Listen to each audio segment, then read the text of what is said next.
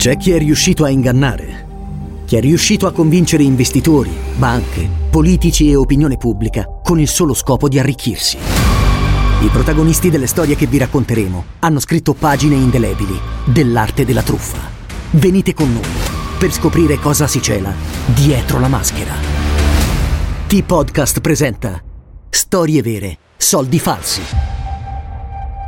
Ascoltalo ora su Spotify. Are you struggling to lose weight and keep it off? Tired of wasting time and money on starvation diets that lead to more frustration and stress? If there was a weight loss solution that could actually work for you, would you try it? Then head to golo.com. I'm Steve. I lost 138 pounds in nine months on Golo. I'm Amber. I've lost 128 pounds with Golo. If you're ready to take back control of your life, head to golo.com now and see how Golo can work for you. That's golo.com. My sleep is way better. My like inflammation has gone way down. Golo saved my life. I was way overweight. That's what sent me down the path. I wanted to make sure and live for my kid. I have literally tried everything. I was on the verge of getting gastric bypass surgery, and I saw the Golo commercial, and it was the last thing I tried because it worked. Join over 2 million people who found a better way to lose weight with Golo. Your healthier and happier life begins at golo.com. That's G O L O.com. Again, G O L O.com.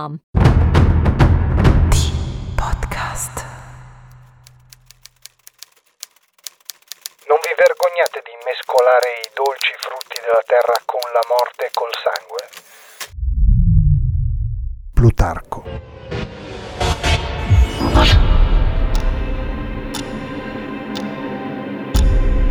L'Italia è stata teatro di crimini feroci e per molti di questi non è mai stato trovato il colpevole. Non è mai stato trovato il colpevole. Noi ve ne raccontiamo una parte.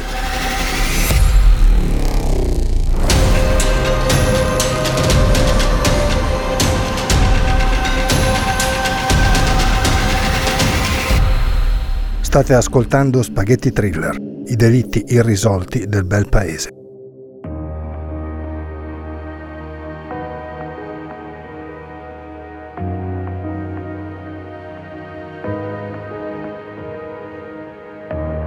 Mercoledì 6 maggio 2009. Un giorno come tanti altri a Milano. Un mercoledì come tanti altri. Un mercoledì di coppe europee passato alla storia come quello della serataccia di Ovrebo, il quale, ovviamente senza alcuna volontà, condizionò in maniera innegabile la semifinale fra Chelsea e Barcellona, condannando di fatto gli inglesi a una eliminazione tanto clamorosa quanto ingiusta e inopportuna. Nel capoluogo lombardo è una giornata prevalentemente serena, col sole nascosto di tanto in tanto da qualche nuvola di passaggio, che nemmeno lei sa cosa ci fa lì. Si va verso l'estate, i primi caldi iniziano a sentirsi, corroborando muscoli e pelle. Quel 6 maggio, quel mercoledì, come tanti altri mercoledì, il termometro segna 25 gradi a mezzogiorno. Roba da togliersi il giubbino primaverile e alzare le maniche della camicia fino al gomito, prima di sedersi su una panchina a mangiare un panino. Anche Pasqualina, per tutti Lina, salita al nord da piccola con la sua famiglia in cerca di lavoro, deve aver pensato la stessa cosa.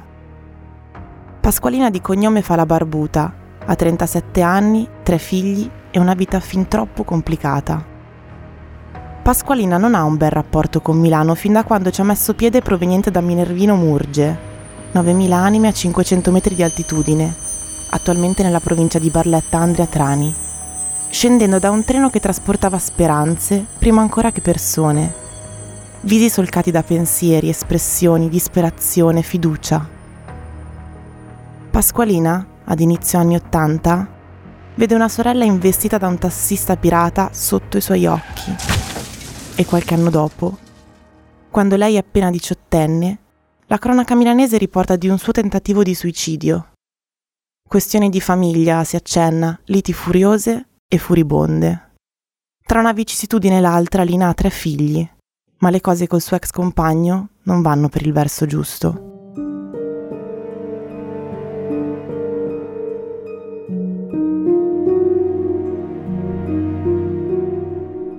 Così, mentre lui resta in provincia di Brescia a lavorare, lei torna a casa dei genitori con tutte le controindicazioni del caso in zona gallaratese, periferia nord-ovest della metropoli meneghina. Quartiere nuovo, iniziato a costruire negli anni 60 e terminato alla fine degli anni 80, pur se attualmente continuano a nascere nuovi palazzi qua e là, tipologie di case diverse rispetto agli inizi e il Gallaratese, uno dei più grandi quartieri edificati in Italia nel dopoguerra, si è riempito fin da subito di numerose famiglie, molte delle quali provenienti dal sud. Oggi come oggi la popolazione del quartiere supera le 80.000 unità, risultando una delle zone più popolose di Milano. Ad abbellire il luogo vengono lasciate sparse a macchia di leopardo, oasi di verde utilizzate dai residenti come luoghi di aggregazione o, in alternativa, come isole adatte alle passeggiate dei cani della zona o ancora per fare jogging. Piccoli atolli nel mare magnum del traffico metropolitano che, in quella zona specifica di Milano, è particolarmente sostenuto a qualsiasi ora del giorno e della notte vista la sua posizione strategica vicino alla tangenziale e alle grandi vie di comunicazione che portano verso il nord e l'ovest, verso la Svizzera e il Piemonte. Pasqualina, da adesso in avanti la chiameremo Lina, come facevano un po' tutti, torna a casa, in famiglia, ma ci torna malvolentieri perché non ha altri posti dove andare e soprattutto non ha la possibilità di mantenersi, mantenere un affitto e i suoi tre figli. Così si sacrifica, mette da parte l'orgoglio ed entra a far parte della grande comunità del Gallaratese. La donna stringe i denti, ma la convivenza continua ad essere complicata, tanto che a inizio maggio Lina prende i suoi figli e se ne va dall'appartamento genitoriale. Prova a bussare ad un commissariato trovandolo chiuso.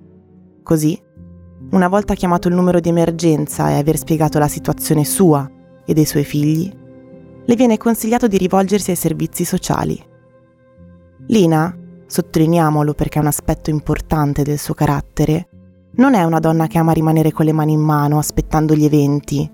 Non è la nulla facente che attende quanto dovuto per il mantenimento dei figli da parte dell'ex compagno di vita a fine mese.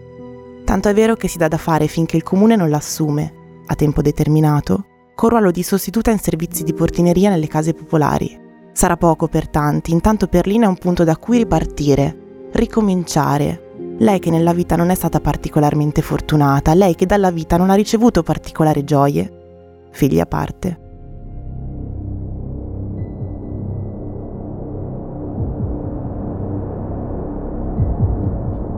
Certo, è bella, davvero bella Lina. Ma la bellezza è effimera e lei, tra parentesi, non fa nulla per farla risaltare, niente trucco in eccesso o abiti particolari, legata com'è ai vecchi principi che, volente o nolente, le sono stati inculcati dalla famiglia.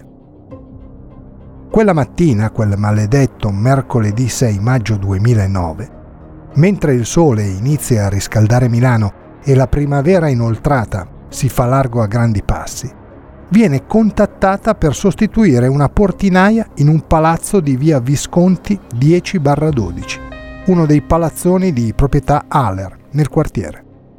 Quella stessa mattina, ripetiamolo, non è un particolare da poco nello svolgersi di questa storia tanto truce quanto inspiegabile e incomprensibile. Sono le 13.30 quando Lina, in pausa pranzo, si dirige verso i giardinetti che si trovano tra via Mario Borsa e via Alex Visconti. Prima di accomodarsi su una panchina e prendere il sole, si ferma in un bar a qualche metro dall'isola verde per comprare un panino. Lo mangerà poco dopo. Messo nello zaino il panino, la donna si dirige verso una panchina, una qualsiasi, una comunque battuta dai raggi del sole. E qui accade qualcosa. Lina non si sdraia sulla panchina, vi si siede semplicemente, ma dopo pochi secondi si alza di nuovo per affrontare un uomo che sta andando nella sua direzione.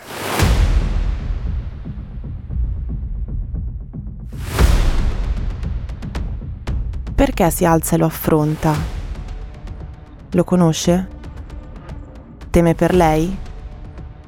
Si è accorta che l'uomo la sta seguendo da qualche minuto? Pensa che sia un tipo pericoloso? Non lo sappiamo.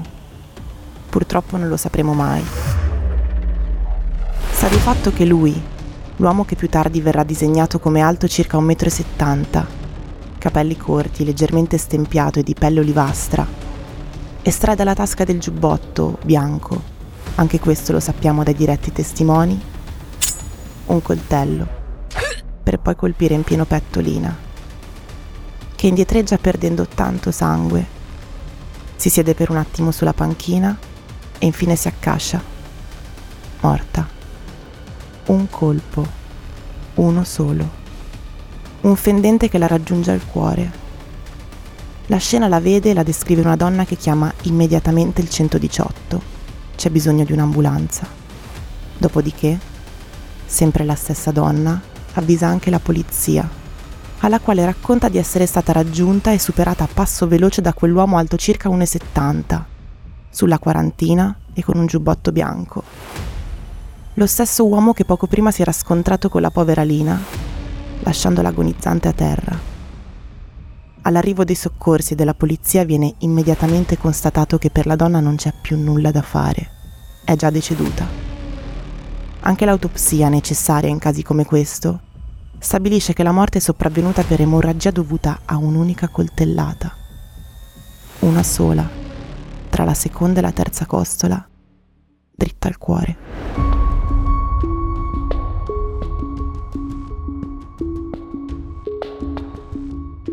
Partono le indagini molto più complesse di quanto ci si poteva immaginare.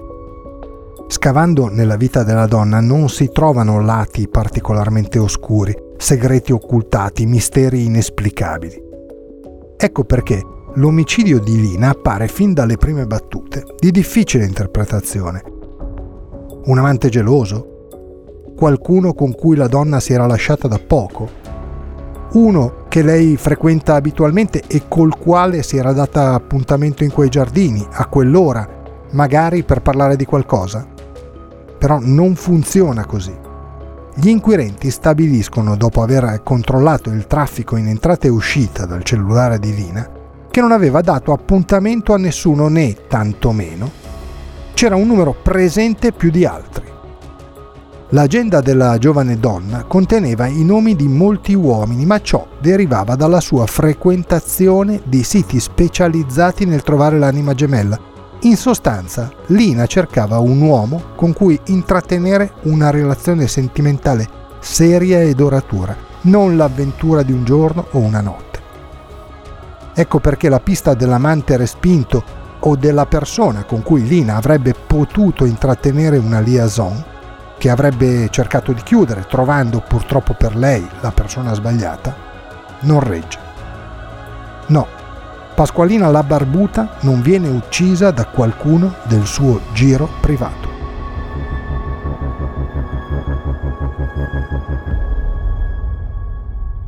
La situazione, da complicata, immediatamente assurge al rango di impossibile o quasi da risolvere. Perché le indagini prendono la pista dello sconosciuto. Lina è la donna sbagliata nel posto sbagliato all'ora sbagliata un pazzo, uno psicopatico, qualcuno non in possesso delle proprie facoltà mentali, questo pensano gli inquirenti. Nessuno. Sottolineiamo l'immatità rossa due volte questo nessuno. Nessuno poteva sapere che Pasqualina si trovava in quei giardinetti, lo abbiamo detto prima. Nessuno sapeva, familiare a parte, che Pasqualina era stata chiamata qualche ora prima in sostituzione di una portinaia ammalata Nessuno sapeva che avrebbe pranzato con un panino su una panchina dei giardinetti di via Mario Borsa, angolo via Alex Visconti. Per la verità ci sono un paio di piste che gli inquirenti seguono, ma si rivelano quasi subito senza via d'uscita. La prima riguarda l'ex marito, che però all'ora dell'omicidio è al lavoro in provincia di Brescia, mentre l'altra, più interessante, si sofferma su un conoscente della donna, un sardo che somiglia all'uomo dell'identikit che, tra l'altro, figura nell'elenco delle conoscenze di Lina. Quella mattina si trovava in carcere e avrebbe dovuto presentarsi ai servizi da cui era in prova. L'uomo ai servizi non si presenta, rientrando in carcere nel pomeriggio, ma l'analisi di una goccia di DNA ritrovata sul luogo dell'omicidio lo scagiona.